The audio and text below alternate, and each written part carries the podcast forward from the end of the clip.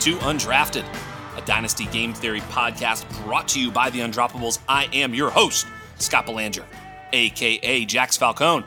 You can find me on Twitter at Dyno Game Theory. This is episode number 96. Let's roll. And a little late for July 4th, but I think there's going to be some fireworks on this show as I have one of my favorite people in the space as my guest today. Someone who on the Scott Fish Bowl Podathon accused me of ignoring him for six whole years, which may or may not be an exaggeration, but I'm going to go with it. And I am super excited to bring out a man that I've been listening to in the Dynasty streets for longer than I've been in the Dynasty streets. So that's that says something about my man. Y'all know him. Shane Manila joins me today. Shane, you can find Shane uh, at the Dynasty Trades HQ podcast, which has been going on a long time. I'm going to find out just how long in just a moment. But without further ado, I bring you Shane Manila. What's up, Shane? Scott, Jax. I don't even know what to call you because I always call you Jax. Um, Yeah. so I don't know what you prefer. Well, my name is Scott, but people call me Jax here, and I, I'm down with it. I mean, even in the you know our our private conversations at the Undroppables, I'm known as Jax. So, you know, it is what it is. I, I am open to almost any name calling. So, as as you might imagine.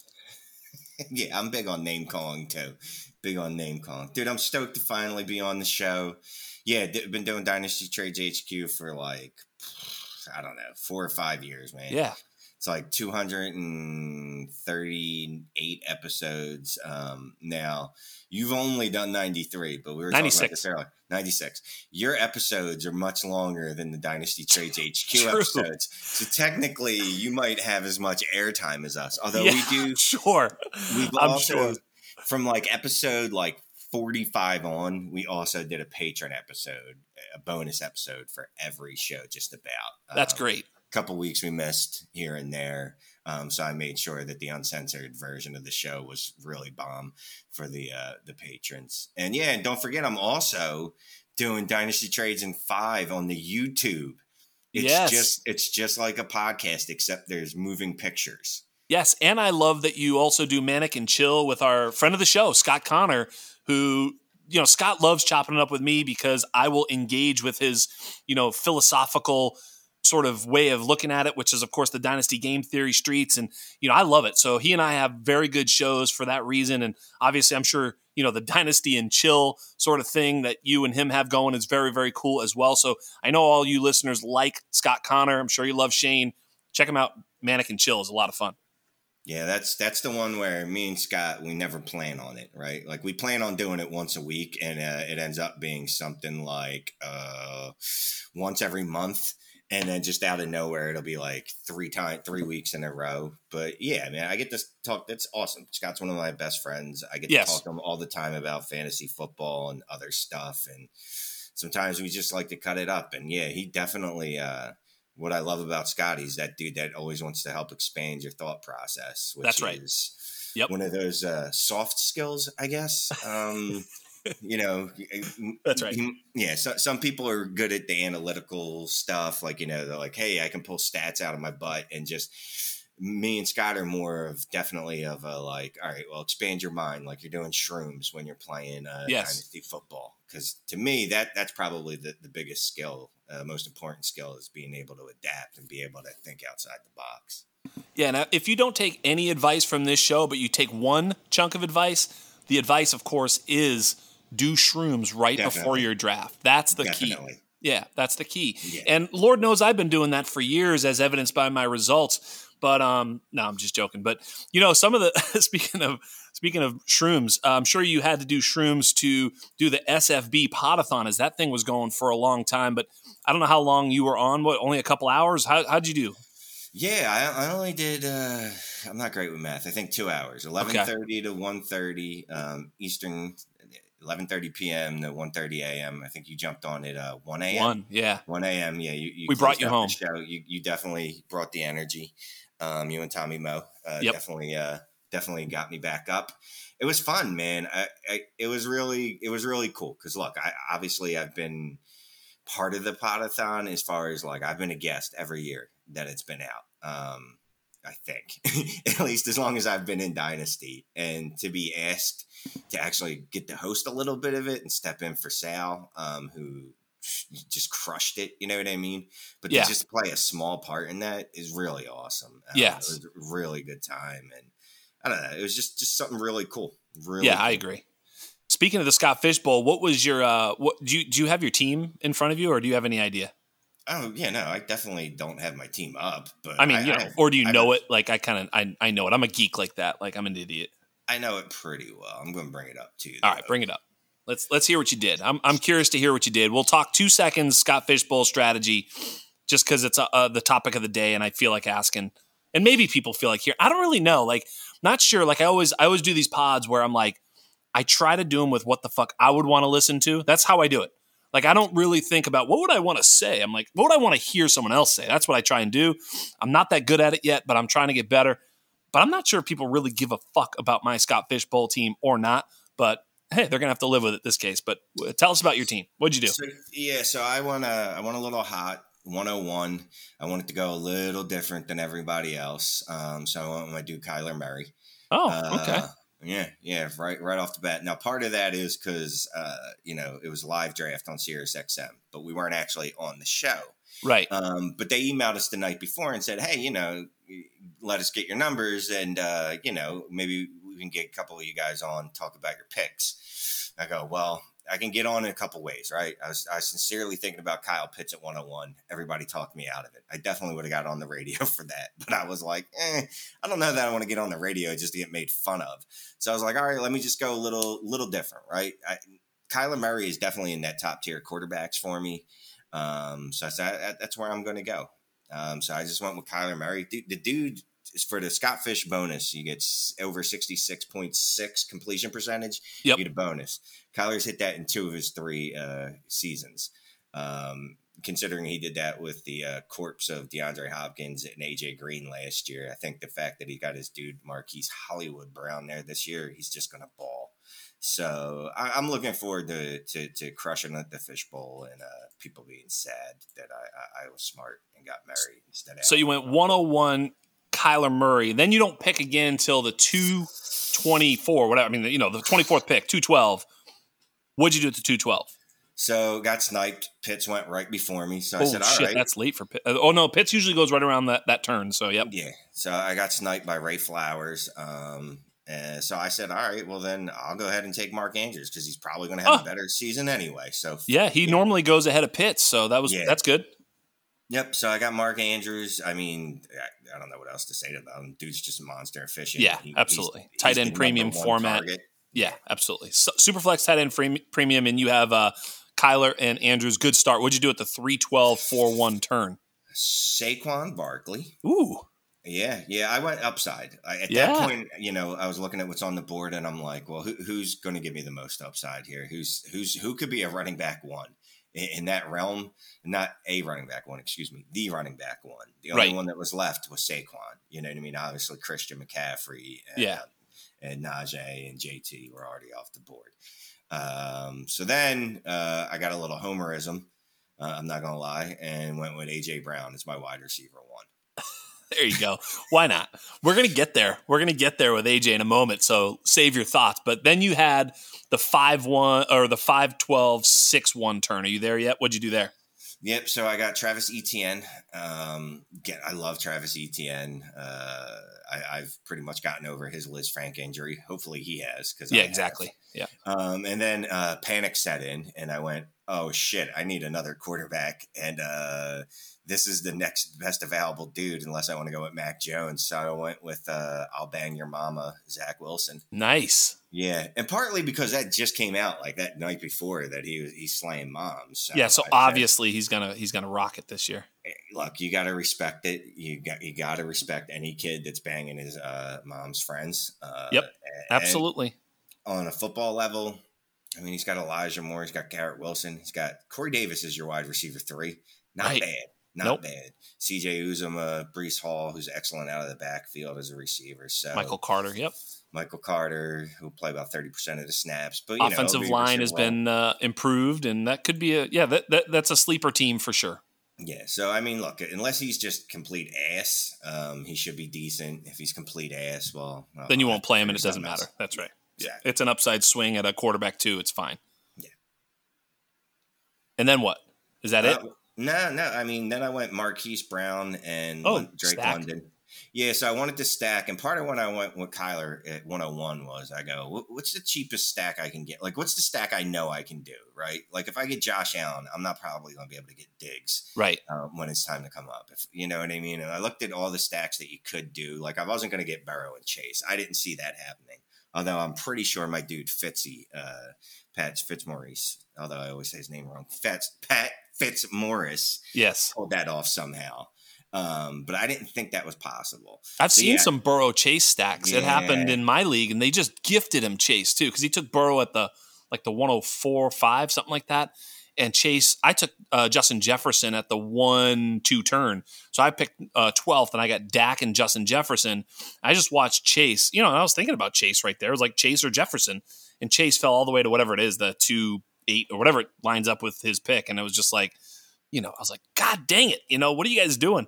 And then uh, yeah, so I went. Uh, I, I love my team, of course, always uh, because it's uh, the season hasn't begun yet, right?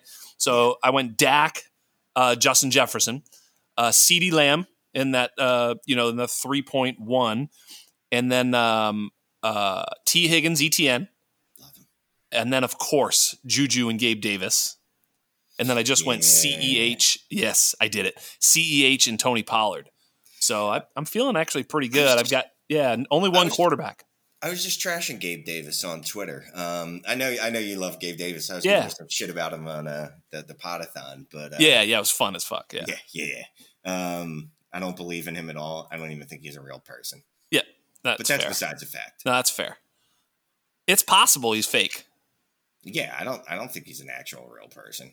It's definitely possible at this point. I think there's definitely a possibility that he is absolutely nothing. I've said this before. I've said this before. I, I you know, I loved him coming out. I thought he was a good player. I thought he, I, you know, my, when I when he first came out, Shane, I said he's probably eighty percent Kenny Golladay.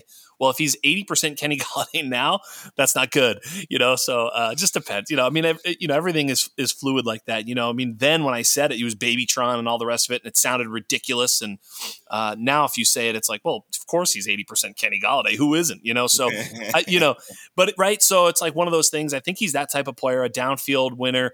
He, he's probably a better separator than Golladay ever was. Like, I mean, so he's Yeah. he's an interesting player, and in that offense is really the key. Like, if you just said he was like playing for the Jets or something, I wouldn't be like, dude, Gabe Davis. I'd be like, yeah, he's a good player. What do you want me to do? I don't want him. You know, it's like.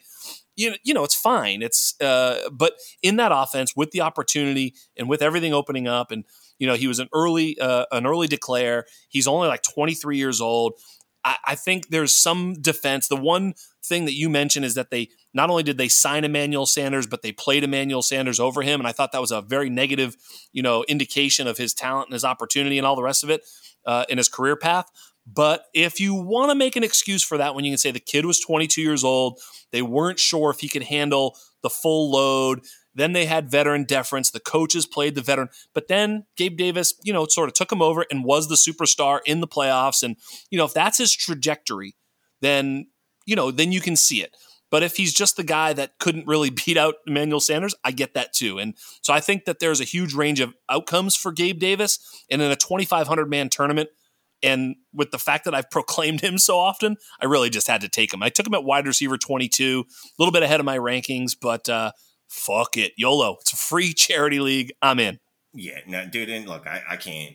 Upside is what it's all about in this tournament, right? Like, I don't Yes. think anyone is going into it going, "Let me get the safest floor I can find." Like that. That's what I'm shooting for. I'm shooting for the median every week. Like that's Yes. not what we want. Right. We want, exactly. we want upside. Like it's first or last, really. That's right. That's all that matters. If you don't win it, I couldn't tell you who was second last year, the year before that. That's the right. Year before that. We just know Stompy wore a singlet. Yes, yes. And if I ever win, I'm not wearing a singlet No. because I am. Uh, I'm bigger than Stompy, but I'm not as. Uh, I, I don't know what the word is for it. Uh, when you're okay with your, your size when it's small, I don't know. Someone could tell me that. I mean, it's a psychological thing, I think. Yeah, I'm not gonna. I'm not gonna make any words for a grown man wearing a singlet on uh, on the internet. That's not for me. Um, what is for me though is Dynasty Fantasy Football, and your your hometown team is the Eagles. Now I've got Michael P. Michael P. Duncan.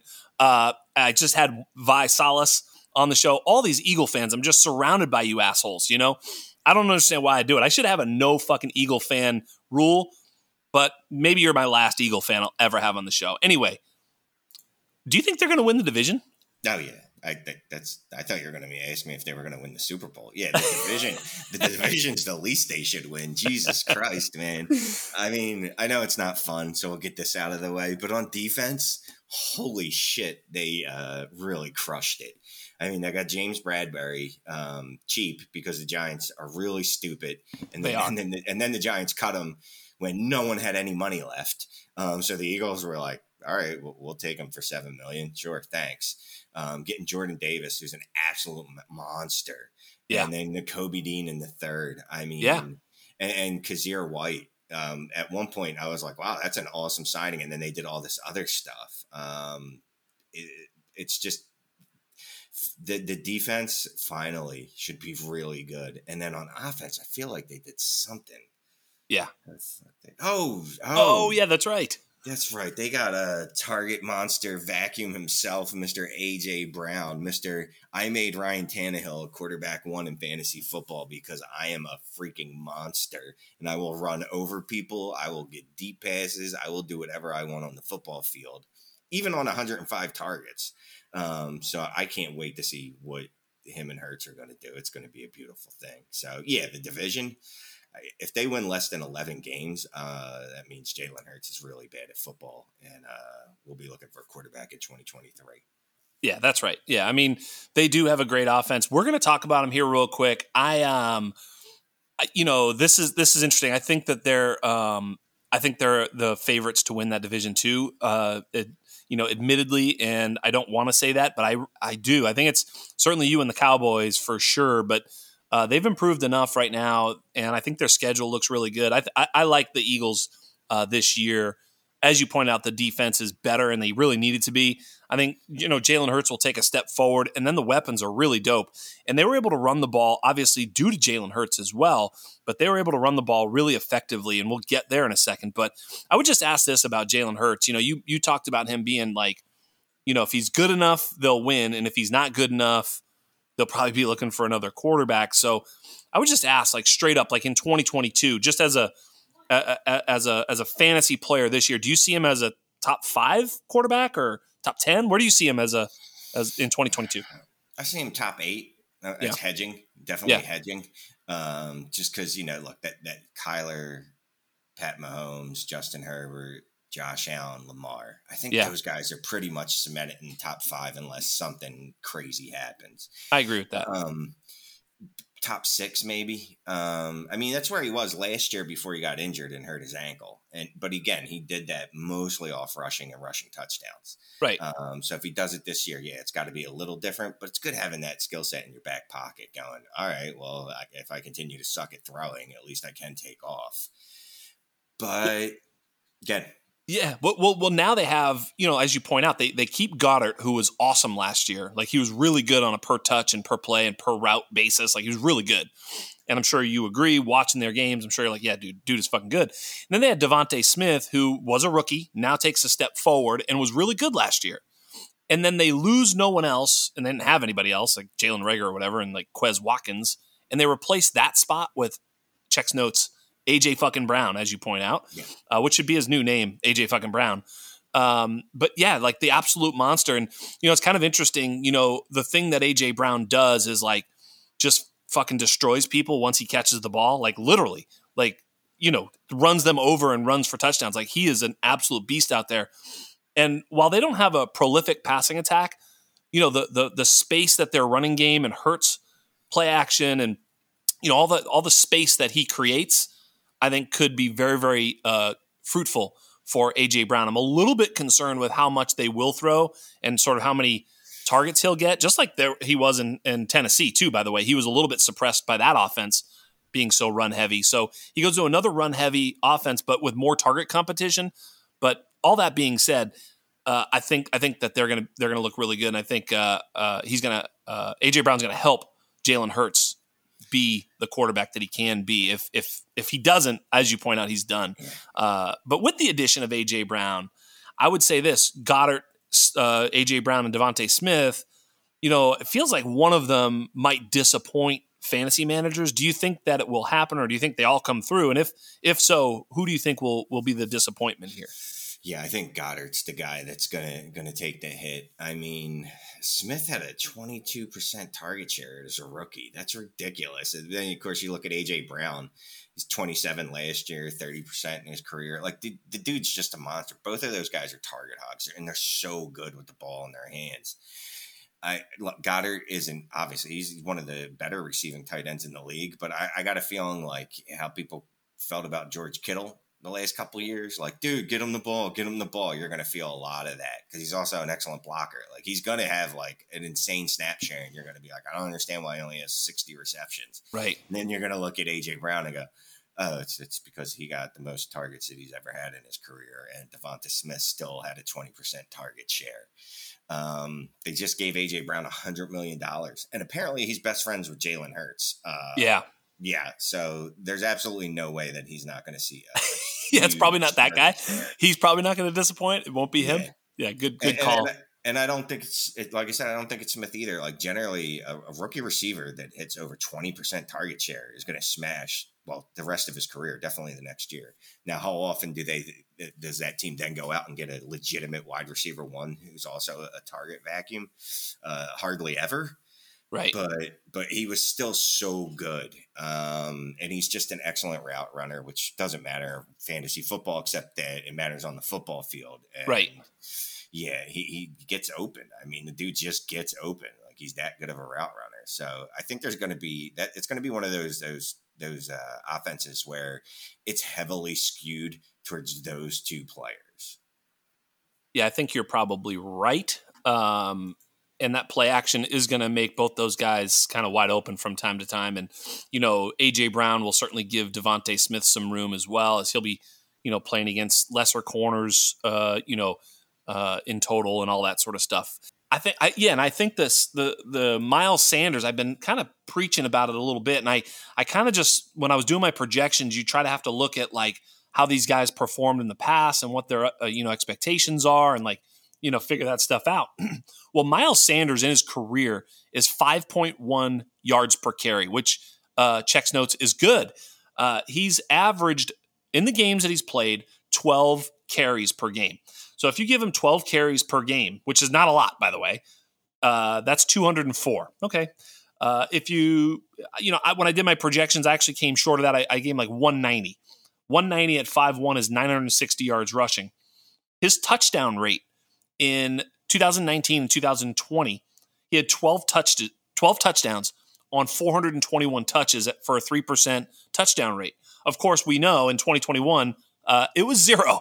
Uh, he had 163 touches, zero touchdowns. So, you know, he's had four, 149 targets in his 40 games played. It's a 63 target pace. So, look, if he gets 200 ish uh, carries, and 63 targets, which would be doing no more, no more production than what he's done already, but just stays healthy, then he's going to be very, very uh, productive. 200 carries is a 1,000 rushing yards at five yards a pop. 60 targets at his yards per target is 360. So that's about 13 or 1,400 yards. And five to 10 touchdowns is very reasonable and expe- expected on those touches. So I think when we look at Miles Sanders, if he does just what he's done in the past, but is able to do it for 17, 16 or 17 games uh, and, uh, and have normal touchdowns. He's going to be, you know, an easy wider, uh, easy running back too, and he's being drafted well outside of that. So for me, uh, Miles Sanders was a huge target, even in the Scott Fish Bowl. I thought about taking him on that sort of Juju Gabe Davis turn, but I thought he might fall to me, and he didn't. And I was forced to take Clyde Edwards Helaire instead of Miles Sanders. I'd much prefer Miles Sanders over Clyde Edwards Helaire. Do you agree with that? Okay, so you're framing the question, so I have to agree with you. Yes. Yes, of course Miles you have. Sanders over Clyde Edwards Helaire. Yep. I don't think you, you missed a lot by not getting him in the fishbowl. Look, I've been there on the, the Miles Sanders efficiency. Like, just look at his efficiency. Just get him the touches. If you just get him the touches, it's going to be good. Throughout his career, he's been an 11 carry guy. You know, uh, every year he had 13 carry, averaged 13 carries a game in his second year. But his rookie year and last year, 11 carries a game. Targets uh, his targets have decreased significantly from his rookie season of 63.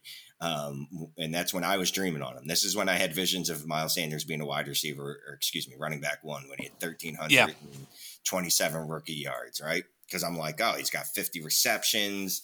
He's got, you know, 170 carries. Like, he's definitely going to be a running back one when they give him some more work.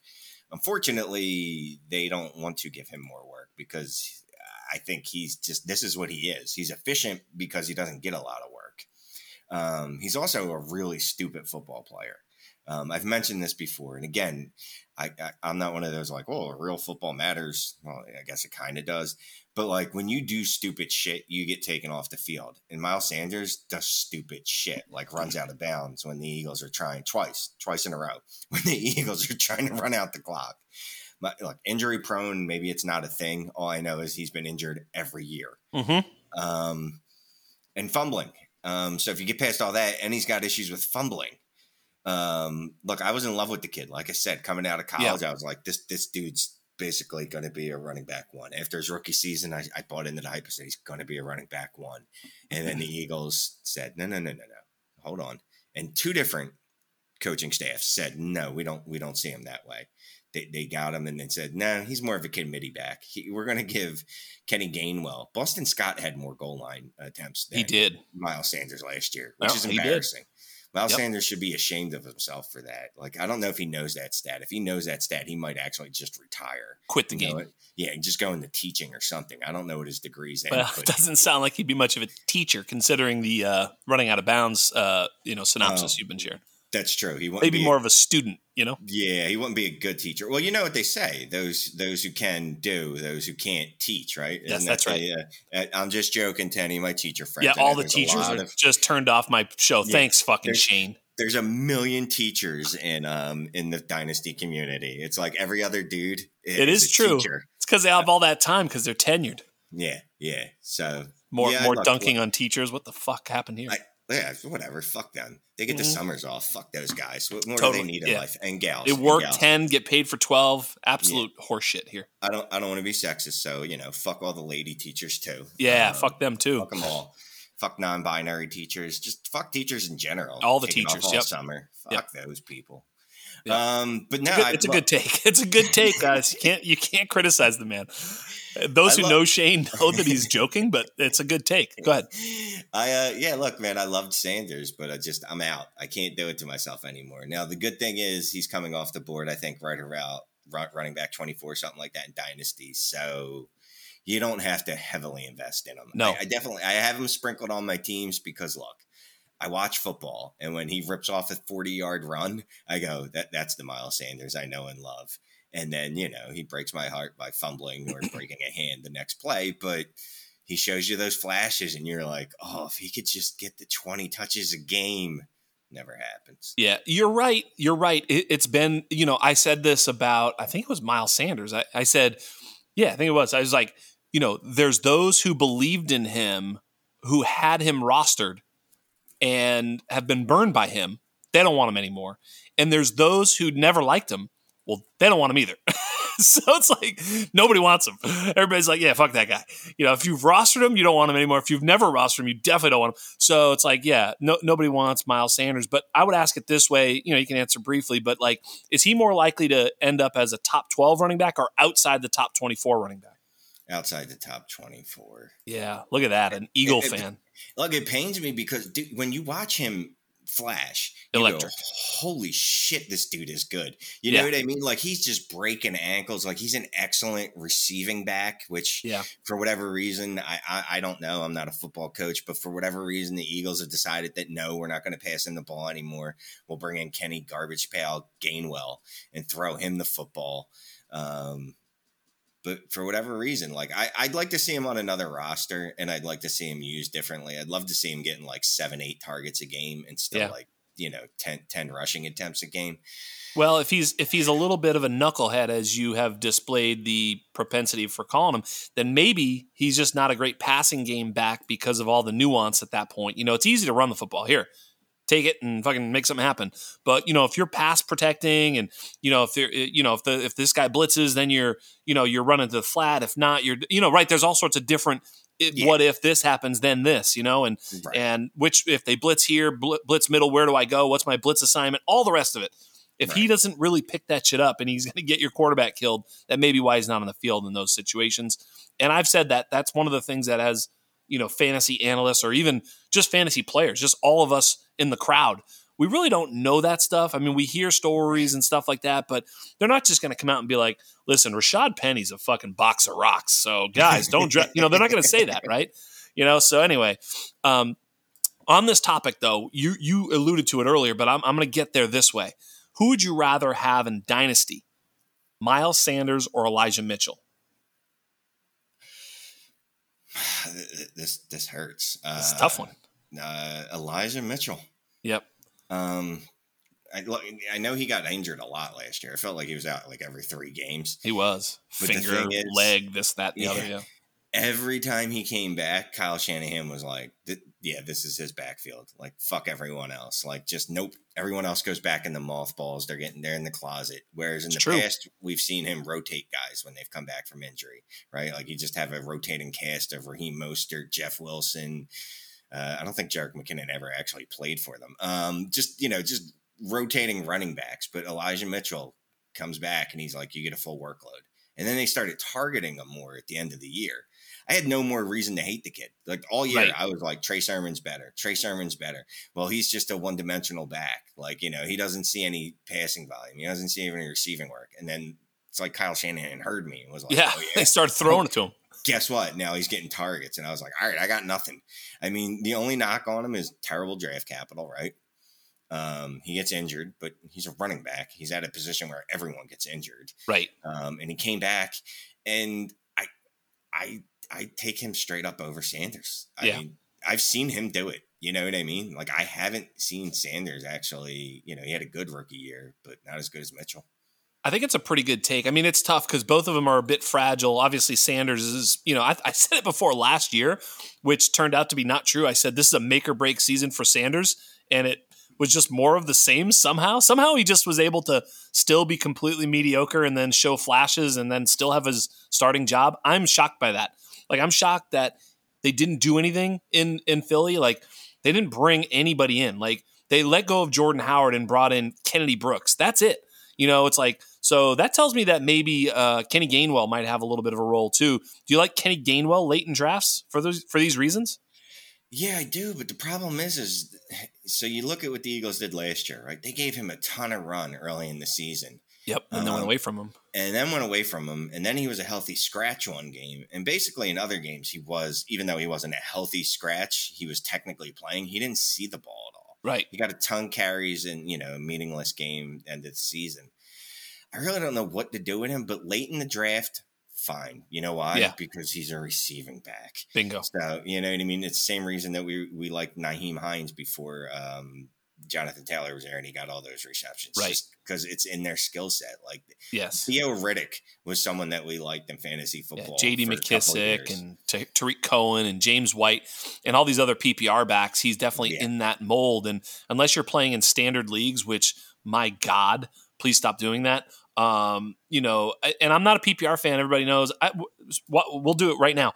Do you like PPR standard or something like Scott Fish Bowl, which is what I play? I, I, I commission. Well, you're in you're in a league of mine. Yeah. I commission half PPR, half point per first down, and like try and put some other shit in there that makes it a little bit more fun. Do you do you do you prefer PPR, half, or or standard? All right, so standard is just out. Like Yeah. no, like just no. Stop it. Stop it. Um, uh, like my brain, like, and I'm sure you do this. Well, maybe you don't because you like standard and half PPR. I don't like brain is conditioned when I look at stats is to count. Oh, he's got four receptions and 60 yards. I got 10 points. Yeah, bingo. My brain's too. just conditioned just just to do that. Yes. Like half point, yeah, obviously I can figure out the math. I'm not that slow. I'm no, slow. but uh, you're right. Slow. It's a simpler yeah. math at PPR, yes. Yeah. So I, I like the full PPR, but then I do love adding PPC to it. And then, yeah, if you want to get bonuses for first downs, of course. And if you want to do some tight end premium, definitely. And if you want to get really crazy with it and do some targets scoring, hmm. oh yeah, interesting. Yeah. yeah. Look, I, I I like as much scoring as possible without bonus points. Right. Right, because yes. bonus bonus points is like, all right, I'm playing pinball, and for no reason yes. at all, I got three million points. You're like, because I right. hit the I hit the T Rex in the balls, so I get three million. Like, what skill is that? Like, I don't even understand. Like, that makes no sense. But totally. sure, I got yes. three billion points. But I like it when it's like you know you have to put some thought in there. You go, wait yeah. a minute. So yeah, this, like a forty a forty nine yard catch touchdown catch is six points, but a fifty one yard yeah. touchdown pe- catch is seventy five points. Let's just right. play it that way. It's like what? Yeah. Yeah. Let, let, let me, you know, the shit that actually matters. Like, all right, well, how many targets? Is this guy heavy, heavily targeted player? That's probably someone I want to target. Does this guy get a ton of first downs? Does this guy get a lot of rushing? Like, yeah, Najee Harris in it. Well, last year he was a, they turned him into a receiving back because right. couldn't throw. But, you know, in a PPC league, he's a fucking monster um, because of what 300 rushing attempts. So yeah, I love when you do that because it balances the scoring and you can build teams. All the teams won't be built the exact same way. Everybody right. won't be chasing the exact same build, which you know it can be fun. But then you're betting on too many variables that are like I'm betting on me knowing this wide receiver is straight up better than that wide receiver. I'm I'm yeah. betting on Ja'Marr Chase over Justin Jefferson, and it's like all right, well, that's like splitting hairs on an angel's head, right? Whatever that fucking saying is. Yeah, for me, for me, for me, Shane, it's always been like, um, I just want like the real stuff that is awesome in football to like matter in like in in fantasy. It's like I, I almost wish, and I think there's probably a way, but like fourth down conversions. Like you know, if if if, if it's fourth and inches and your running back gets you a yard, that seems like a much bigger play like that's a tough play. It's not simple. Like yeah. they're all stacked up. Like it's fucking guy gets it. You're like, fuck yes, dude. Yes. You know what I mean? It's like a huge play. But like it's third and 20 and they throw a swing pass to Tarik Cohen. He gets 12. It's like that was way more points in fantasy, but it was like, dude, that was stupid. That was a fucking yeah. dumbass play. So it's like, you know, the the conversion and the the uh, conversion sometimes is almost as important as a touchdown in some games, especially, you know, whereas a third down and 20, 12 yard catch has never been important. Like, you know, maybe for field mm-hmm. whatever. Like, you know what I'm saying? So, like, these things matter, and I like to try and make them matter as much as possible. There's never going to be a perfect scoring, but that's why I like first down, uh, just because those conversions are huge. I mean, think about how many times you're watching a game and, like, you know, it's a first down catch, and you're like, you celebrate. You're like literally fucking fist pump. You're like, yes. And then you like can continue to the next play. You know, it's like you've never done that for the Nyheim Hines swing pass, you know? No, and, and actually, every time Nyheim Hines was ever on the field and touched the ball, I was pissed off because I was a Marlon Mack guy. Yeah. Um, and obviously, everyone loved uh, Jonathan Taylor, so yes. no one wanted to see goddamn fucking. Yeah, what's Hines doing out there? Get him out of there! Like, stop! Why, why are we throwing this fucking douchebag a three yard pass? Like, go away!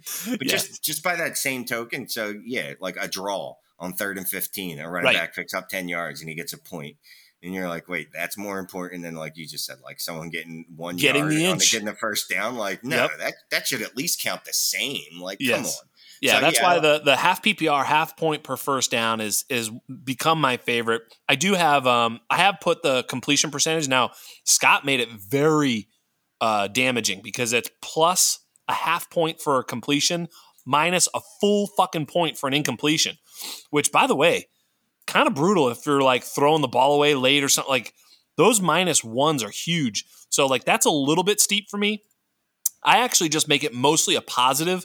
I have uh I've, I've done either plus 0.1 minus 0.1 or plus 0.2 minus 0.2. I leave them equal. That way, however many throws over 50% you have, is p- positive. That's a positive point. There's almost no way to be to score negative unless you like had 45% completion percentage, which is awful, but it does reward, you know, the guy who was like, you know, 19 of 20 because it's like he's he's 18. You know, he has right. 18 completions over, you know, over 50%, which is huge, you know. So th- that's how you can score those points by just being super efficient that way, which I think is also something that is, you know, you've seen it. They put it up uh, 18 straight completions for said quarterback. You're like, that's pretty impressive. So I think that should matter a little bit too. Um, so I, I, I, put that in my, my scoring system. I recommend others do too. It's a lot of fun. Uh, if you want to make it chaos like Scott Fish does, go right at it. It's fun. That, that That's fun too, which is also why I faded my quarterback too, because, you know, I'm almost as likely to get points from a, from like Tony Pollard as I am I don't know any of these quarterbacks that are not top 15 or 20 because they could score negative points. They can, you know, the minus four for interceptions, all the rest of it. So anyway, a little bit more strategy for you all. Yeah, that, there might be some weeks where Zach, look, if Zach Wilson does what he did last year, he's going to be on my bench. It's trouble. Yeah. yeah. Yeah, it's trouble. Uh, so speaking of quarterbacks, Trey Lance, we're on San Francisco. We're, I knew this was going to get out into the weeds, me and you, because this is what we are. We're not even high. I mean, should, should we get high? No, no, let's not. Uh, Trey Lance. Here it is. Here's the question Is he good enough as a quarterback? We know he's good enough in fantasy if he's good. My question is Is he good enough in real life to become the top five or 10 fantasy quarterback we wish he was?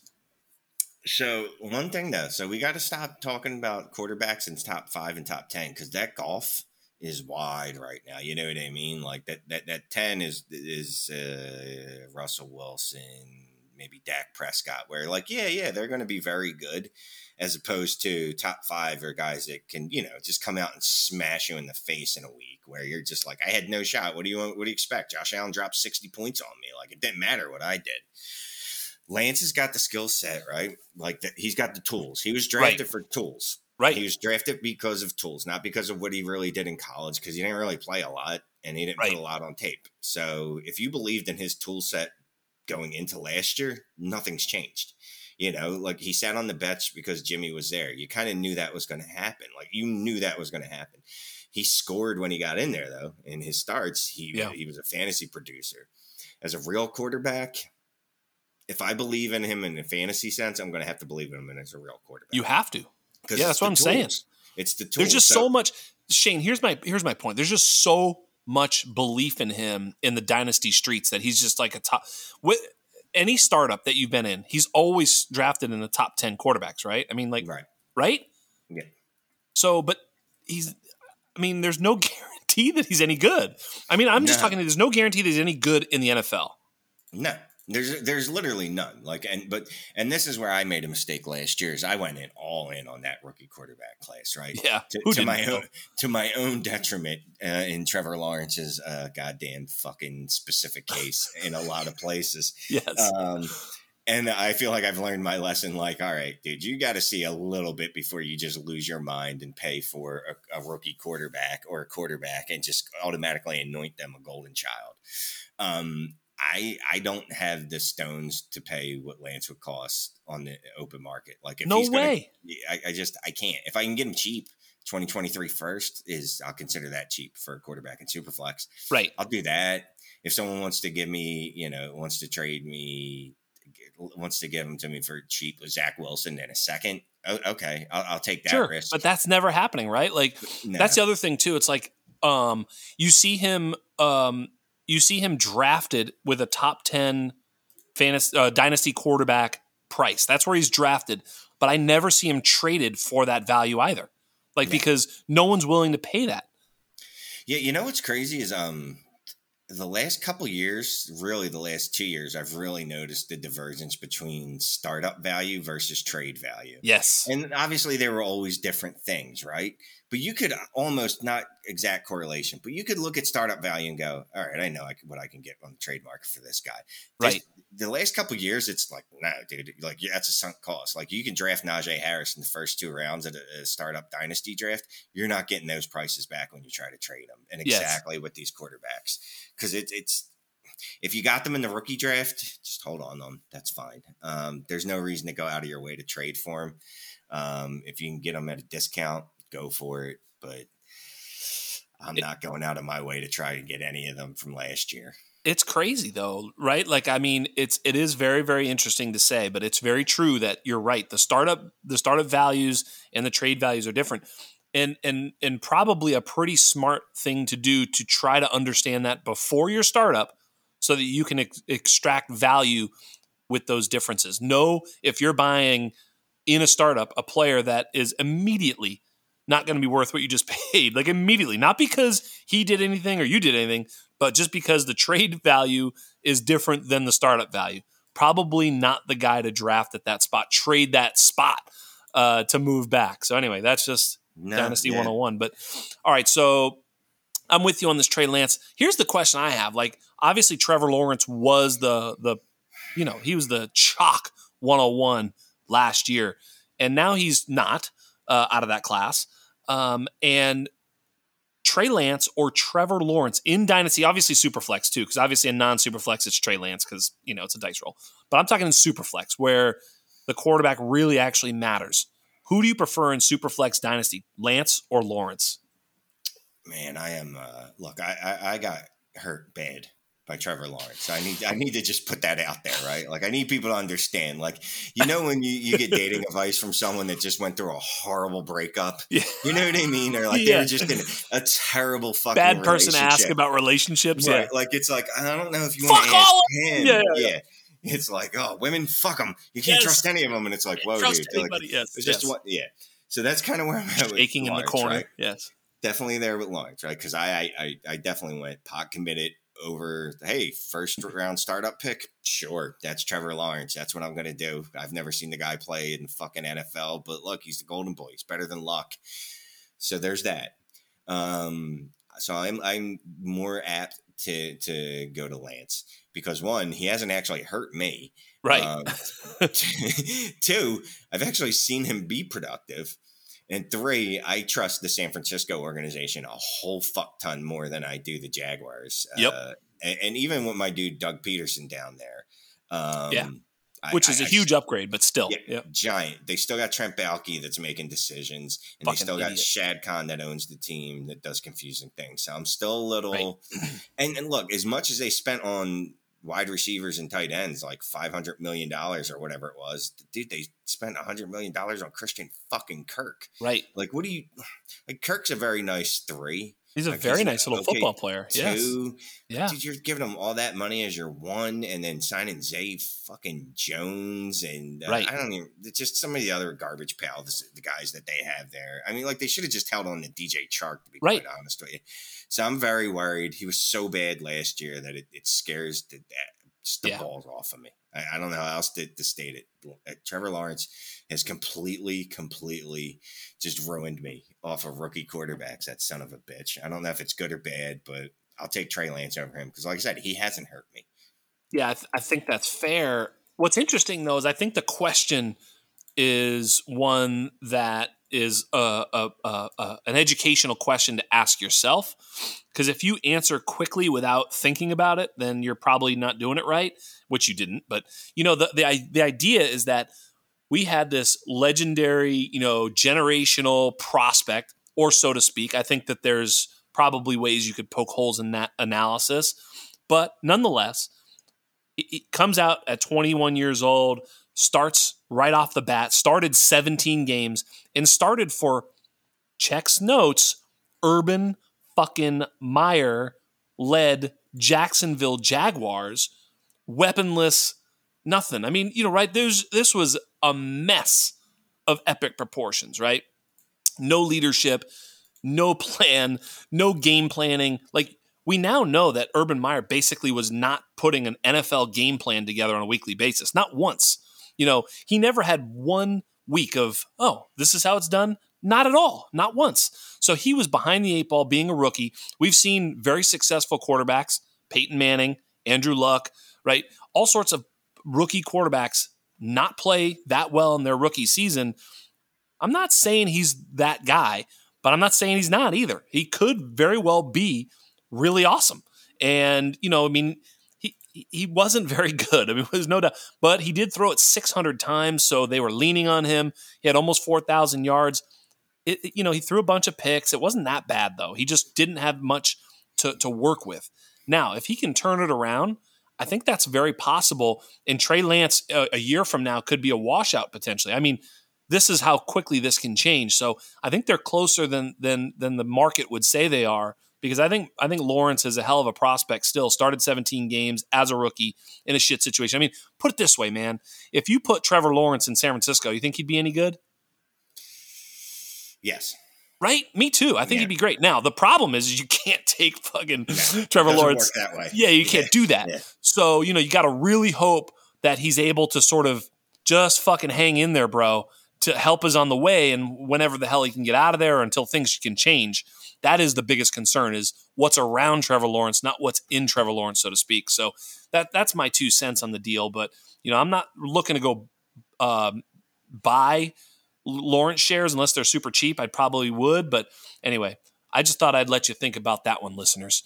Um, but like Philly with with uh, with Jalen Hurts, Trey Lance and the San Francisco 49ers will have a pass volume issue uh, issue because of how much the quarterback runs the football and how much the offense chooses to run the football on top of that.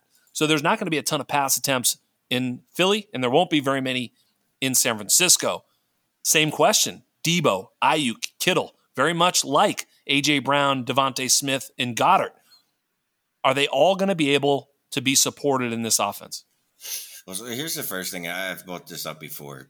Deebo is not what you saw last year, and that's no disrespect on what he did last year. But you know, a guy gets a 19% target share his first two seasons. Guy, uh, and then all of a sudden he just jumps to 27% target share. I mean, that's just it's just an absurd leap. Um, this is a guy that was averaging up until last year about 12 points a game um, for his career, and then he jumps up to 21.2. He doesn't want to run the ball. Um, he had a ton of scoring t- uh, touchdowns rushing the ball that really helped him. I just I don't, I can't see Deebo replicating what he did last year. Could I be wrong? Definitely, because we loved him coming out of college, right? This is what we said he was. This is this is exactly what we said he was. Except you know he's injury prone, but like he was just, uh, I don't want to say gadget player because that seems disrespectful to what he is. Because when he's a running back, he's a full grown man running back, and as yeah. a receiver, he's an excellent receiver but he's like some like souped up version of a gadget player. Just Correct, some yeah. jacked like I'm great at both of these things. I could do either of these if I wanted to. Yes. But I can't see him being a top 3 wide receiver. Like that just that, that feels inflated to me. George Kittle is always going to disappoint because he's too good of a fucking blocker. Right. And Shanahan wants to rub that in your face and use him as a blocker. right. Piece of shit. Um, and Aiyuk, I mean, Aiyuk's a very okay third weapon in that offense. I think if you're expecting fireworks from any of the three, you're probably going to be disappointed. If I had to choose just one that's going to really disappoint you based on expectation, I'm going to go with Deebo. Yeah, but he'll still out. I basically even still, I think he'll still outproduce Aiyuk because he's a better football player and he he earns more targets.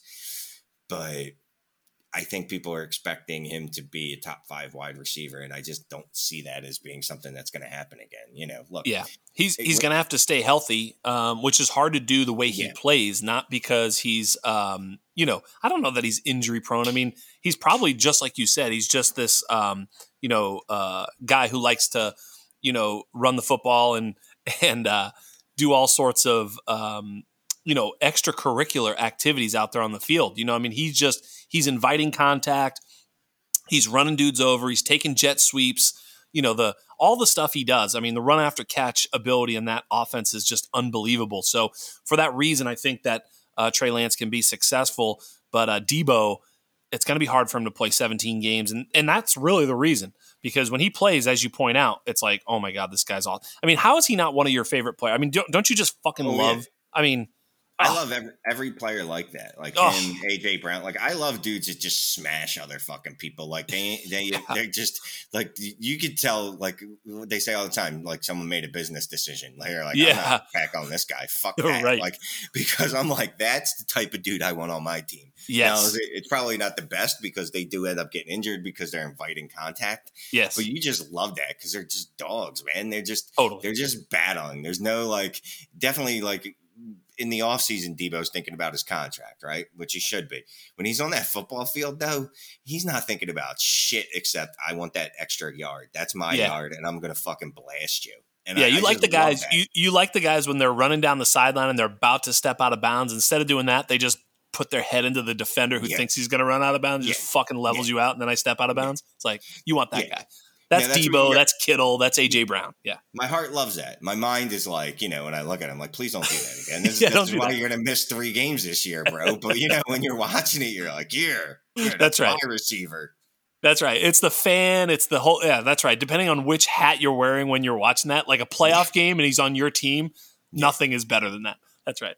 Um, so I think we got that. Um, you know, hey, let's talk about let's talk about this one. This was interesting. So I think I already know the answer to this question based off your take, but Deebo or Tee Higgins in Dynasty, who you got?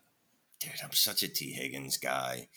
Um, I, I loved him, you know, like I play in Devy leagues. I loved him um, in college and coming Yeah. out. Uh, he was just a guy I really loved. He had a disappointing like final year in college, and people were down on him. And I'm like, I still, I still really like him. And then you know, he gets to the Bengals, just smashes as a rookie. And they're like, oh, well, they drafted Ja'Marr Chase. There's no way he can produce now. And he's like, all right, well, I'll do even better then, I guess, uh, if that's what you guys really want. So I'm taking T because you know Yeah. I, I look at T and I'm like, could he he could be a wide receiver one even with Ja'Marr Chase on his team. If anything were to change and he goes somewhere else without that level of a wide receiver with him, he can be a wide receiver one. He's just that good, and he's tied to a quarterback that's highly efficient and that he has a really good rapport with. Um, and he hasn't been uh, he's not as tough. I, that's not the word I'm looking for. He's not a smash mouth as Deebo. I'm No. less worried about Who is? yeah, I'm less worried about like him getting into a train wreck and injuring himself. So I'm gonna take T, and I like it because well, he was he was still at the beginning of the offseason. You could still get him at a, a pretty good di- discount. I don't know about now because I haven't tried to trade for him lately, but you could get from, get him for a decent discount in the in the off season. Um, yeah, I, I'm gonna have to go with T, and plus he's he's also that that that's that I don't know. I want to say that prototypical, like old school, like you know, tall, just not lanky. That's not the word I'm looking for, but it just looks like a wide receiver, like a classic, Yes. like Lynn Swann, like graceful, like type of dude. That there's something fun about them too. You know, he averaged more targets per game than Ja'Marr Chase did. Uh, people forget that he only played 14 games. I think between Ja'Marr Chase and Tee Higgins this year, I think they ran the football a lot early on in that in, in uh, last year. I think they're going to open it up a little bit. I think Tee Higgins could have a very big season. I mean, even if you just pace him from last year, but 17 games, you know, it was like 1,200 yards, eight touchdowns. I mean, he ended up with 1,106. So I think he's definitely he's definitely there. And you know, you gotta think that Ja'Marr Chase won't average 18 yards per catch. Although, motherfucker, he did that in college. He did it again in the Right. NFL. Yeah. So maybe might. he just will average 20. You know. Um, but you know, you got to you got to figure he'll regress to some degree. But I think b- between the two of them, I think they're just going to be an absolute smash duo. Yeah, I mean that's it. Like, how do you shut one of them down? Like, what are you going to do? Like, unless you're, I don't know, a team like, uh, let's say, like the Eagles, where you have two legitimate cornerbacks that can shadow guys like that. That most teams do not have two cornerbacks like that. They're lucky Right. if they have one. Yeah, you can play zone and all that fun stuff. Blah blah blah blah. But th- these two are both number one wide receivers. Like by themselves, even on that team, either one of them could be the wide receiver one. Ja'Marr's special, man. He is definitely special. Like No I, doubt. I, I don't I don't know. He should regress. There should be regression. Right. I'm just not banking on it. Just like Right, Justin exact- Jefferson at this point. You know, Right. we saw Justin Jefferson did as a rookie, and we're like, yeah, I don't know if he'll be able to do that again. And he was like, yeah, I'm to do better. Fucking watch like, me, bro. "Oh, Yeah, that's okay. right. All right.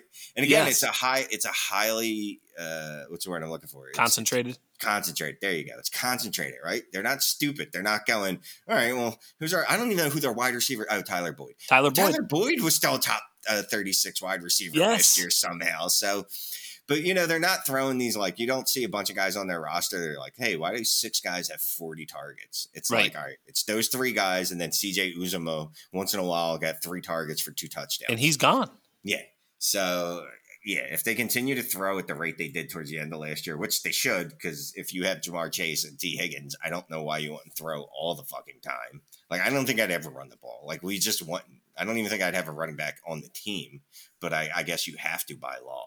So, yeah, I think they both continue to smash. Yeah, um, I agree. You're right. With CJ Uzomah gone too, um, let's see, I actually did my projections for this team and you know it's like let me look i'm gonna look it up while i got you here. I'm gonna look here. It's like you know they had 128 targets to uh, chase in, as a rookie. Like you got to figure he's gonna go more. Like you know it was 128 in his rookie season. You know 150 is not out of the question. Tee Higgins you know had 110 but in 14 games he was pacing over 130 you know give him 140 so 150 and 140 is not unreasonable these two guys should score ample touchdowns. And uh, yeah, I think they're going to absolutely smash. With Uzomah gone, maybe a few more targets go to somebody else. Because I don't, you know, maybe Hayden Hurst. I don't know if Hayden Hurst will get every bit of what Uzomah got. Maybe he will. I don't know. But, you know, I actually have him penciled a little bit under what Uzomah did last year.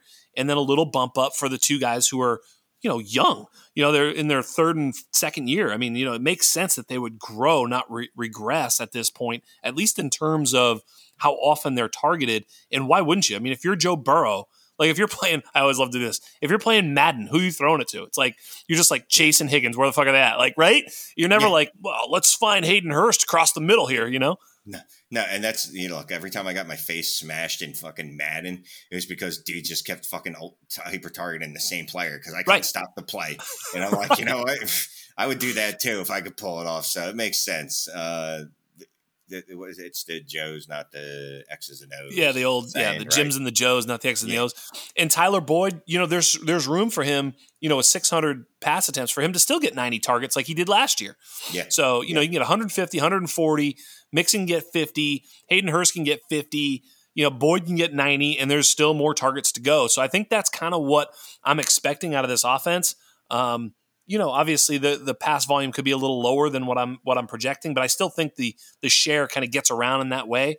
And I agree with you. That was, you know, I got uh, you know, Tee Higgins uh, at wide receiver 10 in the Scott Fish Bowl. And when I looked at my projections, the way that I sort of had them come out, he was actually the wide receiver nine. Um, so I'm I'm fine with him, uh, you know, as a top ten wide receiver, and I'm I'm totally with you that he would be ahead of Deebo uh, in Dynasty. Uh, who are who, who who do you have in that that top uh, that top two conversation? I know it's kind of a feudal conversation, but Chase and Jefferson, who do you prefer in Dynasty if you had to? I, I, I lean Jefferson only because he's done it two years in a row, right? Right. Um, th- that's literally the only separating factor because, and it's one of those things where my mood could change. You know, it's like some days I'm like, oh, I think I kind of like Chase if I'm, I've been just watching some Chase highlights because I'm like, oh, this dude is fucking amazing. And then I go watch Jefferson. And I'm like, wait, so is this dude? Yes. So I'm gonna, I, I lean Jefferson because he's done it longer. Well, one more year, right? But yeah. one year more, it matters, right? So say Chase goes out there next year and he has a Juju type year. All right, well then, oh shit, sound the alarms of what's going to happen. Like Jefferson's already got past that second season where he just absolutely crushed again. Um, so I, I lean Jefferson, and honestly, no disrespect to Adam Thielen, his uh, target competition is not what uh, Chase is. It's true. Know? It's it's it's Adam Thielen's a very nice wide receiver, but even in his prime, he he, he couldn't hold Ja'Marr Chase jockstrap.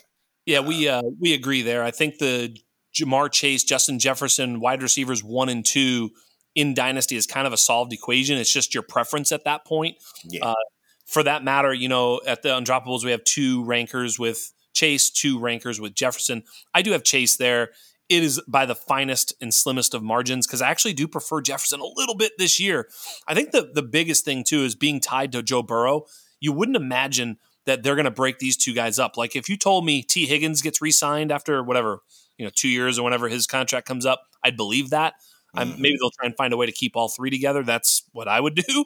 Uh, seems like a smart move. Just keep that fucking nucleus on offense and let everything else fill in around it. But I'm digressing.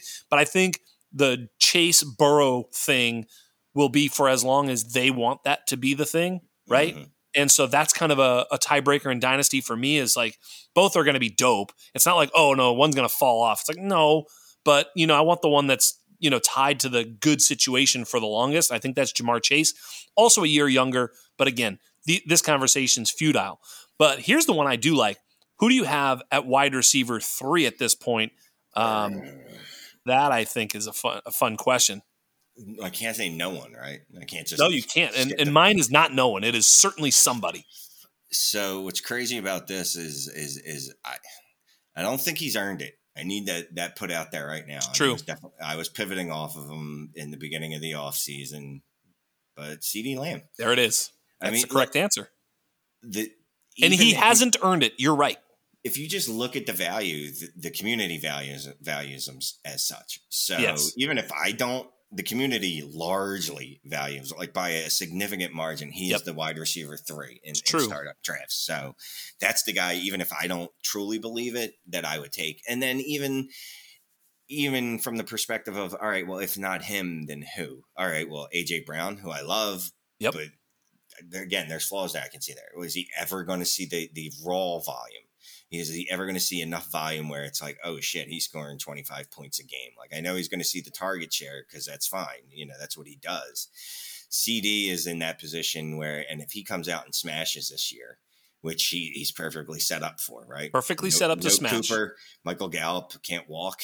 Jalen Tolbert's apparently going to be a starting wide receiver on that team. Like this is if if, if ever CeeDee's going to do it, he's going to do it this year. He's going to drop fourteen hundred yards, and the community is going to go, "I told you so." Correct. And I'm I'm going to have to be like, hey, "You guys are right. You're usually wrong. I bet against you as a community." And, and if not, as you point out, he's going to have a juju fall, right? I mean, because and it won't make him a, a worthless receiver. I mean, I don't think he'll have a juju fall specifically, but you know, he'll just sort of fall into that sort of yeah, he's good, man. He's just not this good. But yeah, he, he's got to kind of smash to hold that spot. But because he's sort of the de facto guy at 23 years old, I agree. And I do think he will earn it. But I'm with you. I think you could easily make a case for other players in that spot. Um, but for me, it is CeeDee Lamb. I feel really good about it. But at the same time, I get your point that he's not earned it. Uh, do you have your boy AJ Brown at, at number four? Yeah. Me too. Yeah, me yeah. too. And, and, again, it's almost like I don't I don't want to put him that high. No, it's kind of it's crazy. It's a lot of the quarterback position is the deepest in Superflex. Um, and even then, it's only like for me, like in the elite tier is like eight people. Yep. At the other positions, it's like, all right, give me two wide receivers. Then I don't know. yeah. Uh, give me give me uh, one running back or two running backs, maybe three, and then it's like, oh, I don't know and uh, yeah, three tight ends. Um, it really gets preference and it's all about pivoting once you get into those wide receiver tiers after the first two. That's right. Um, because like if you said I think the you know, if you go to KeepTradeCut, which I know is not gospel, but I'm just saying it's a it's a crowdsourced ranking, which is kind of what we're saying is what's the values. Because if you look at ADP, ADP is interesting because it's historic, not immediate. Like if there's some news today, the ADP won't change for you know a couple months when right. the average draft position changes. You know, right? So it, ADP is looking backward. I think KeepTradeCut sometimes looks a little forward, or at least looks at the right now. Um, which I think is why I like it because like people can tell you right now I'd take Cooper Kupp over player X or whatever. But you know, maybe a month ago in the last two months they weren't. So long story short is they've got Cooper Kupp at the four spot, and I think that that's there's nothing crazy about that because you know you're going to get a, one awesome season at least, if not two, three, four. I don't know how many. You know, how much longer can Cooper Kupp do what he's doing? long enough probably to draft him at the three spot if you really want to over CeeDee Lamb and AJ Brown. I get that. Um, yeah, well, you know, it's dynasty, right? So yeah. what do we do? Our mind defaults to, all right, well, I'm going to have this dude for the next decade, except that none of we know we don't. Yeah. As soon as we get you players, might, but yeah, we're like, hey, I want to trade him. Well, why? I don't know. I just like trading. Why? Yes, because because I can. So leave me the fuck alone. Stop harassing me. It's what I do. You fucking right. jerk off. It's there's there's like how many podcasts are just based on fucking trading? Like just go look up dynasty trades. Yes, there's like 87 fucking podcasts. even though we were like the uh we weren't the first because no, uh, but I, I, you know we were yeah. the early ones. Yes, but yeah, we love fucking trading. Like you're not going to draft a player for a decade. Get the fuck out of here. Right. No one's doing that. No one. No one I know has ever done that. And if you do, it's well, you suck, and I don't Yes. want you in my league because you don't trade. Definitely trade, bitch. That's exactly right. Yeah, you should be looking at two years, three year windows, right? Now, I, I saying- definitely think belittling people who refuse to fucking trade in your league is a hundred percent inbounds. Yes. Look, you know, what? especially the people like your team is shit, right? yes. like, I trade understand- your shit. If your team is good, all right, fuck you. I Yes. can't force you to trade. I get it. You won the title. You you got the big dick, the giant vagina, whatever. You Yes. know the, you can do whatever. Is it a small Want. vagina or a big vagina? Like if because as a big dick, you're like I'm rolling in with a big dick. But if you are a female and you win, is it like look at my tiny vagina? I I don't know that I'm qualified to answer that. Me neither. That's why I was just curious because you said it. And I was like, well, Mhm. I don't know that you'd want to say that it's gigantic. I, I'd assume they'd want a giant vagina. I don't know. I don't know. I, don't know. I don't know. Yeah. I'm, I'm gonna I'm gonna just wash my hands of this. I don't know if any. You better wash wants- your hands after this. Anybody wants to DM me? Uh, let me know. You Yeah, know, let us know. I actually know a couple females. I'll ask them after this, and um, I'll just put it to them and ask them politely. yeah, yeah, yeah. Like is- in is- the in that parlance, you know, If when the guy says- says yeah. like, yeah, like they're Yeah, bragging. What's yeah, the brag? Yeah, What's the like- vagina brag? Yeah, what's the? That's a good one. That's how, I'll ask it just like that. Yeah, Um, what's- what's the vagina brag? Yes, yes. Um, I don't remember what we were talking about because we were talking about vaginas. Anyway, uh, speaking of vaginas, Cooper Kupp. No, I'm just joking. Um, to never mind. Oh, Scratch trade it. Yeah, if your team sucks, why aren't you making moves? Like, can you get worse than bad? Um, like, and I'm not saying make a bunch of suboptimal trades, but dude, do something. Just do something. Like, I hate those teams that are drawing dead where they have these like old rosters, but they have like two or three tradable assets and they just don't trade them. They're like, oh no, no, no, I'm gonna go with this war. I'm gonna go to war with this team that I think can be like a best case scenario, really mediocre. Like, stop it. Like, Yes. Fucking make some trades. Yeah, absolutely. I'm with you 100%. And, you know, if your team is that bad, you even want to trade this year's first round pick for next year's first round pick, too. Like, you just kind of want to push the, the, like, one pick. If one pick doesn't change anything for you, why are you making it? Like, just keep selling shit. Whatever you've got of value, keep selling it at the highest le- at the highest value it's ever going to be. That doesn't mean trade your future picks. Trade them when they're the most valuable. I'm talking you really need to do that. You know, that's the thing in, in self scouting. That's what, um, you know, professional teams don't do very well either, right? But we certainly do it very poorly in Dynasty, especially, especially those who have one roster because you love everybody on your roster. They're the best team. I mean, everybody on your roster is the greatest, and everybody on everybody else's roster, not so good. When you have like 20, 30, even 10, 5 or 10, but multiple teams, you have a you have every player in the NFL almost anyway, like, you know, except a few, but you know, you basically have all these different guys. So like you're never like, oh, Tee Higgins, dude, so wide receiver one, because you're like, no, wait, I have Chase in another league and he's not better than him. You know what I mean? So like But, y- y- okay, you so know, you, kind of have a healthy value of what the fuck's going on. So we were talking about uh, before we went on, and I'm not going to give them a free plug because fuck them. Um, but there's a site you can go to that'll give you across platforms, um, let you know how many players you have, like what the share is, and we love Yeah. share, right? Because we're fucking. I don't know. We just think in those terms, and you're like, "Oh, I have DJ Moore in twenty percent of my leagues." Yes. So I do love looking at that. Like, Me too.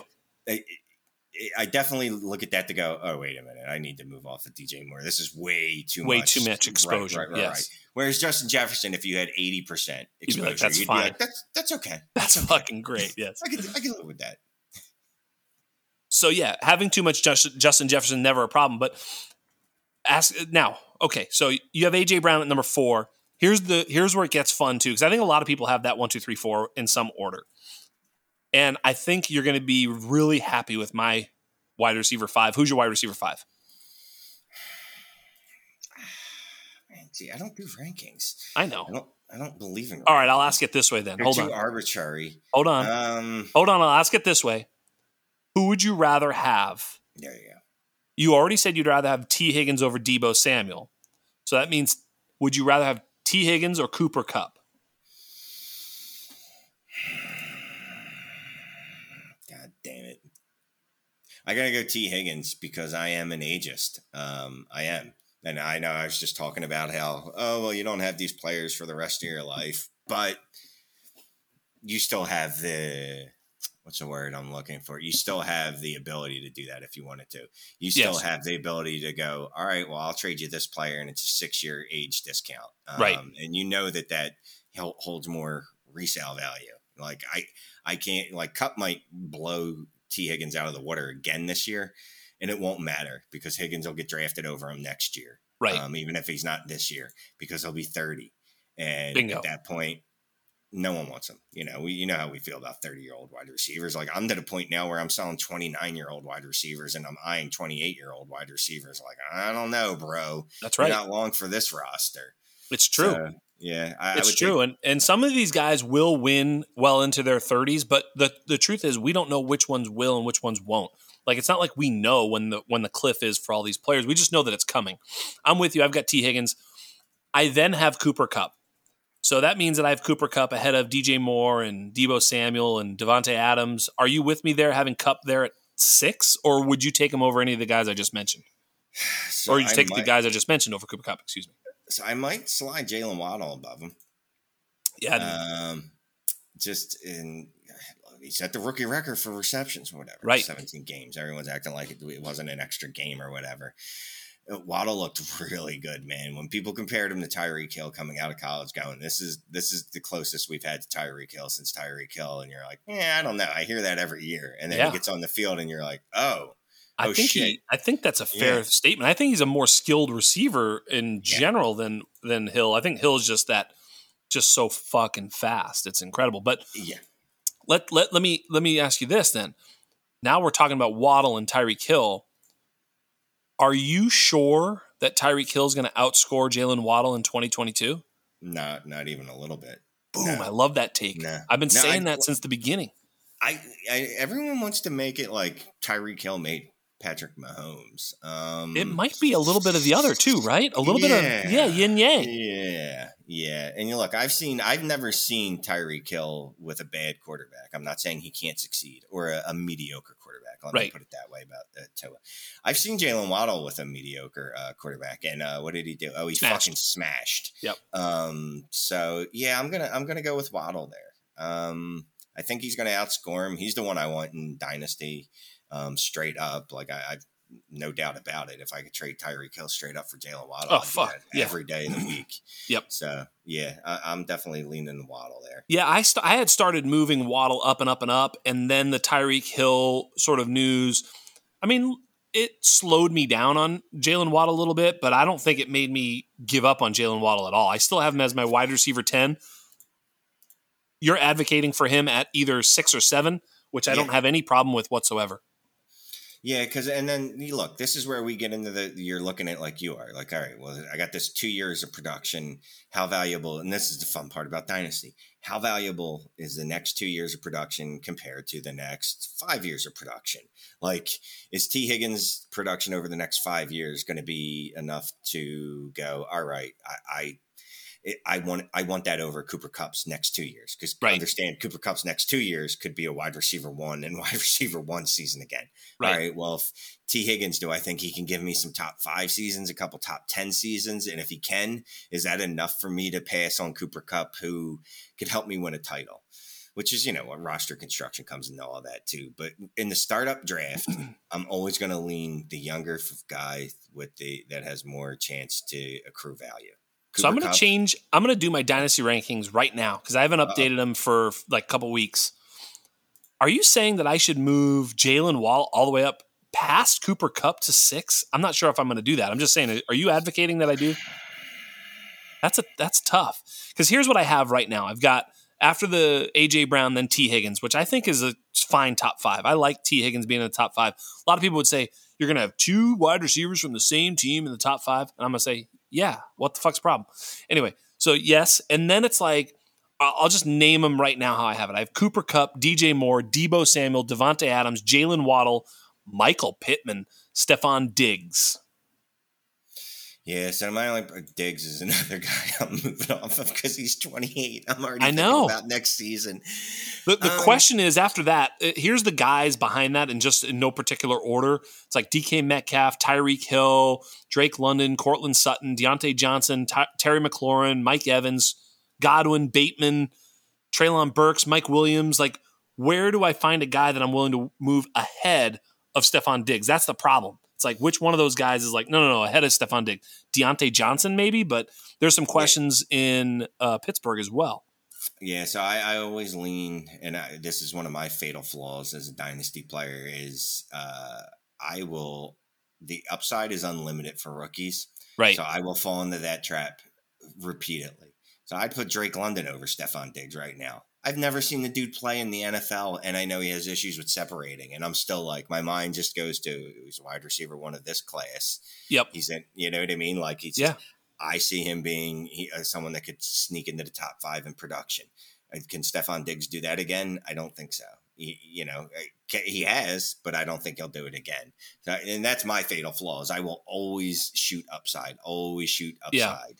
Yeah. Um, again, to my own detriment. In, certain I, I tend to lean that way too, Shane. But when I'm doing rankings, I have to be like, wait, am I advocating for someone to take Drake London ahead of Stefon Diggs? I need to just be careful. But I'm with you. I'm always like, I lean young.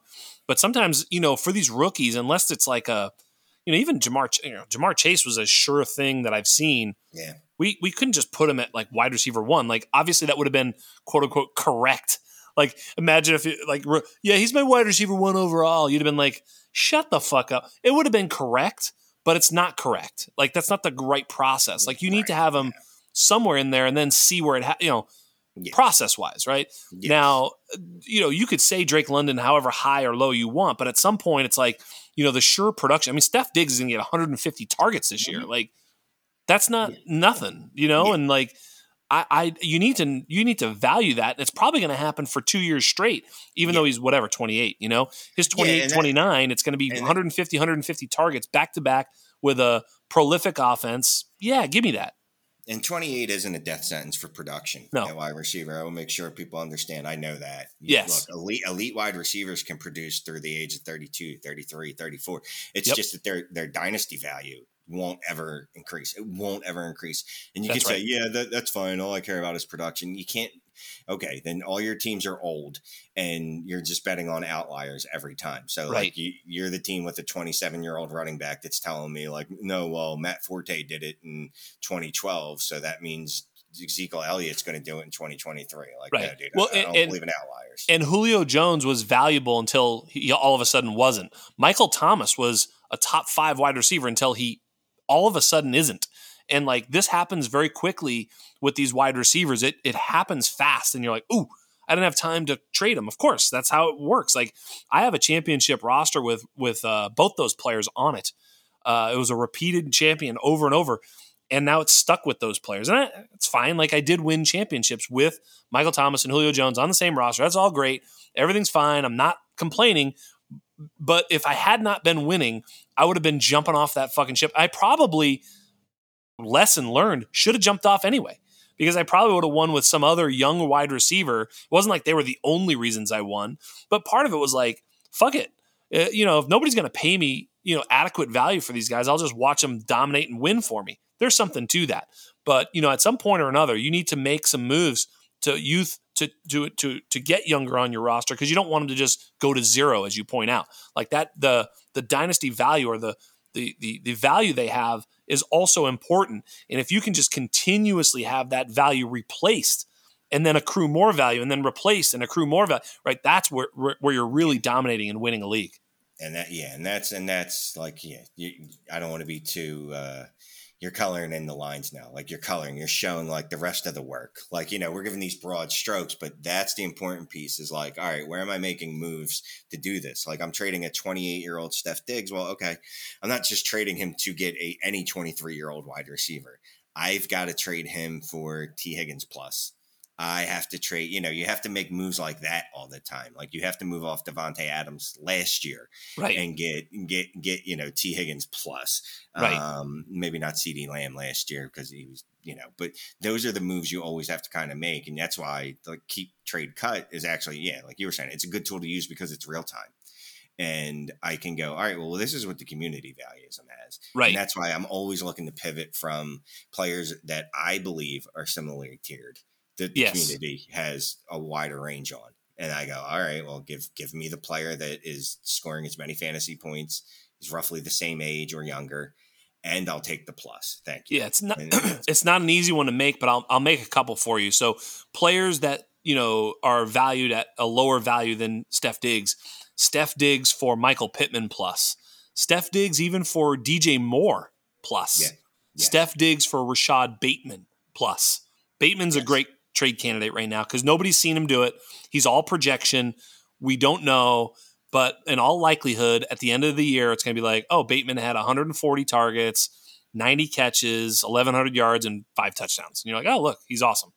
Um, no one says he's going to smash the world and become Ja'Marr Chase, but he's probably going to produce at a very high level, very close to wide receiver one levels this year, and certainly replace Diggs in the top 10 or something. You know what I mean? That's very likely, or at least as likely that he's close enough in production that the plus, whatever that is, some sort of pick, some sort of other players, will make up for the difference in production that you lost if you lose any at all from Diggs to Rashod Bateman. Does that make sense?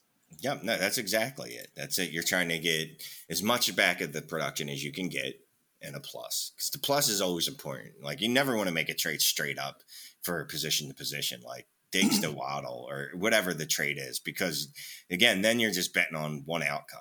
Like you yes. get that you get that that that extra in, you've always got some wiggle, whether it's a player or preferably a pick because you know they're fungible and you can do more with a pick than a player because a pick's worth more than a player most times because a pick could be anything. It could even be that player that you're going to draft and then trade later.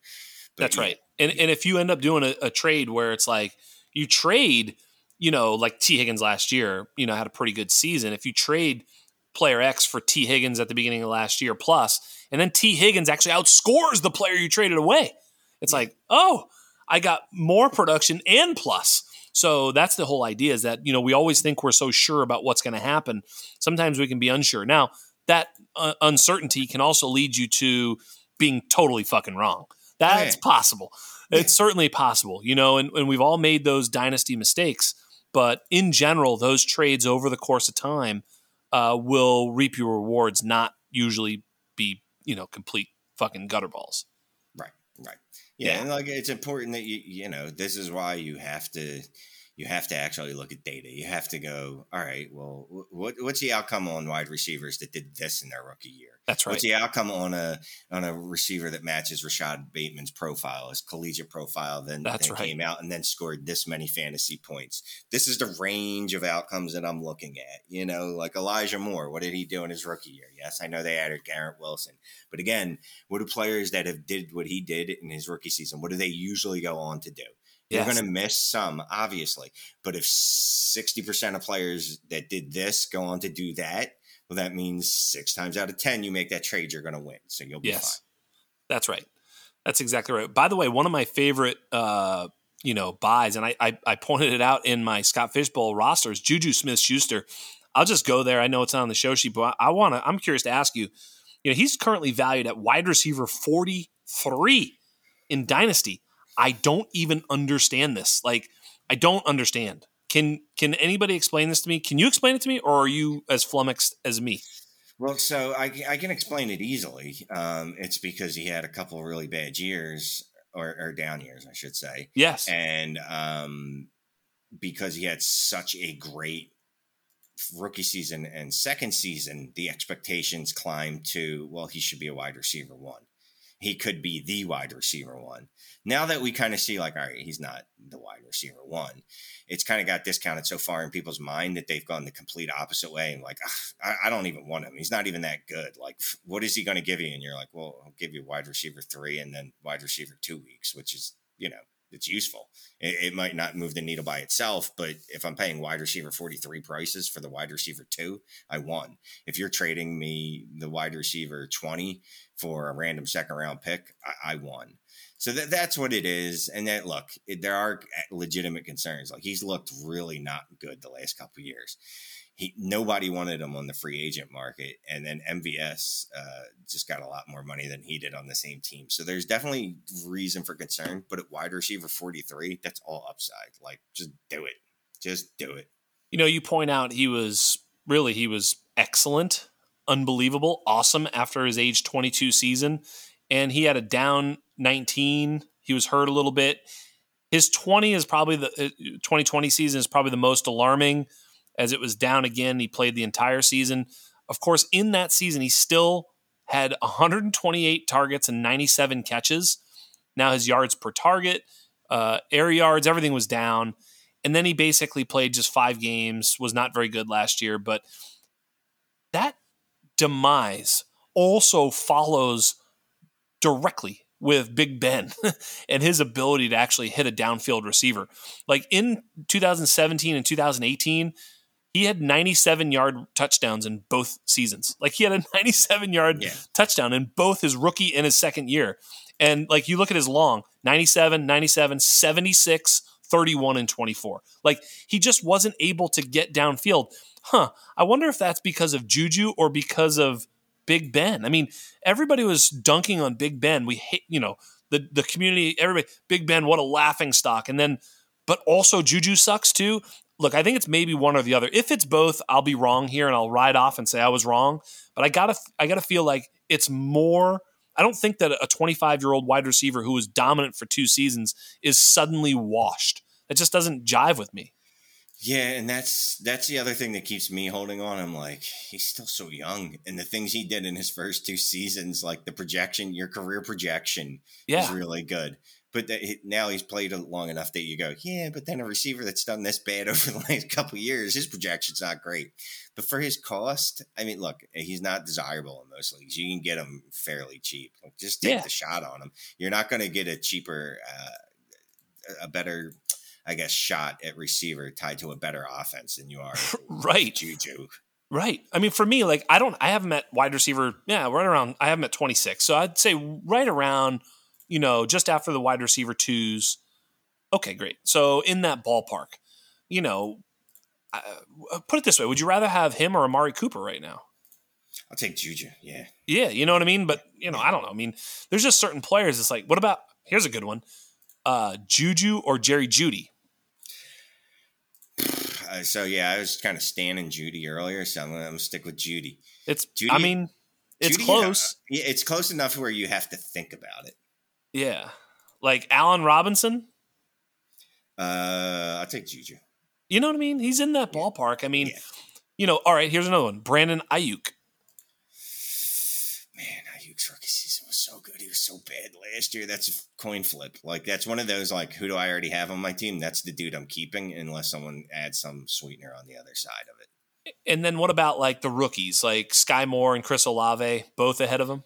Okay, well, I'm absolutely in love with Sky Moore. Me too. Um, yeah, I, I, I definitely made fun of everyone when he was drafted and said everyone was going to overdraft him, and then uh, that became me, and I overdrafted him. And uh, and Chris Olave, yeah, I'll take Olave just because of the, the yeah, it makes sense. I, I, going to move Olave ahead of Juju. I have him behind, but Olave's been moving up. I haven't I haven't messed with my rankings here, but I think you get my point. Like he's yeah. somewhere just after the wide receiver twos. He's there. I don't think he's a wide receiver four. Like that just doesn't feel right to me. Like you know, especially considering he's 25. Look, if he was 29, 28, 29, and had this sort of you know, taper off in production, I'd be there. And if he was playing in Cleveland, I'd be like, you know, yeah, let's just bury this motherfucker. But he's in Kansas City as the de facto wide receiver one. I know Kelce's the wide receiver one, but the WR1 in Kansas City, uh, tied to the greatest quarterback who's ever played over his first five years in the league. Like, this is factual. And, uh, you know, yeah, I think that that's probably a pretty good place for him to be. Look, if he fails this year, I guess wide receiver 45 was right. If not, it's probably worse than that. But like if he just gets 130 targets and just has like average whatever the whatever Kansas City wide receiver averages, you know, take Byron Pringle and Mecole Hardman averaged with Tyreek Hill, uh, whatever the wide receiver averages. If he just does that on 130 targets, he's going to smash. Thank you. Yeah, look, it's it's in his range of outcomes. Look, thank you for attending my TED talk. Good, good, cheap uh, shot at it, right? And he uh, he's he's young enough too, where he's our favorite thing is he can still increase in value. Yeah, so yes. if he goes out there and smashes this year, everybody's back on Juju. It was it wasn't him; it was all Ben. Yeah, if he smashes, he's a top twenty dynasty wide receiver, yep. right? Yep. There it is. Well, ending on Juju, I don't want to go with Gabe Davis with you because you know we we, we got along so good on this show. I, I, don't want to have any problems. You know what I mean? Ne- next time I come on, we'll just we'll dedicate 15 minutes to just trashing Gabe Davis because at that point, the next time I come on, you'll probably be all pissed off that he ended up at wide receiver 86. yes. Well, I'm sure to lose a lot of these takes. Like, you know, the Gabe Davis one is like the funnest one now because I get to ride him in Scott Fish Bowl. So, like, no matter what happens, like if he does hit, it'll just be like I'll just be, you know, like riding him like a hobby horse the whole way through Scott Fish Bowl too. And if he if he fails, which, you know, I think is, you know, definitely in the realm of possibilities, I'm with everybody. I get it. I see the downside. Um, I don't I don't really want it because I'm so overexposed in Dynasty. I just want to bet on the upside and let that thing let that thing carry me, but I totally see it. So it'll be fun to watch. It's going to be I've said it before. I mean, aren't you so excited for week 1? There's going to be a bunch of these box scores we're just so excited to watch. Like I think none more than the Gabe Davis week 1 box score. yeah, yeah, I'm going to be glued to my TV set trying to get the Gabe Davis uh, refresh score. Refresh. Like if you're not watching that game, it's going to just be like yeah, refresh it, box score.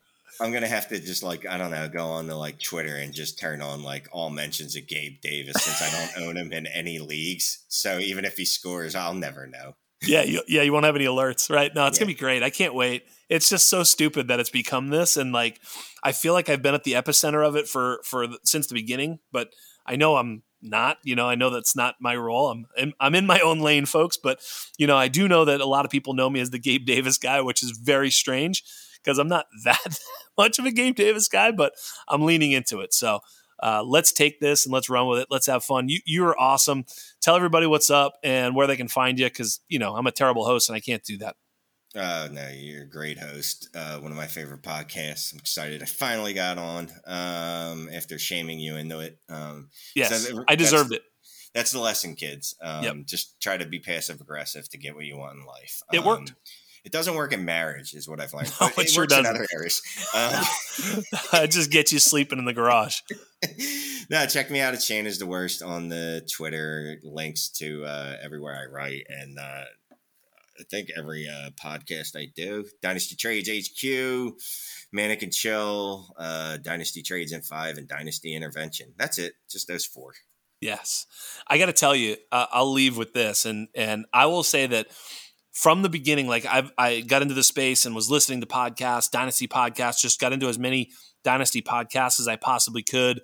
Shane, you were the one person that I was listening to. I was like, I want to hang out with that dude. That's the dude. I'm an East Coast guy. I know you're a Philly guy, but like from the beginning, I was like, no, that's my guy. Like I just fucking like Shane. I don't give a shit about anything else. That's my homie. I want to get to know him. And like, it's an honor to have you on my show. And I mean that. I'm not just saying that because you shamed me into having you on the show. I really mean it, man. You're a hell of a nice guy. Everybody loves you and for for good reason.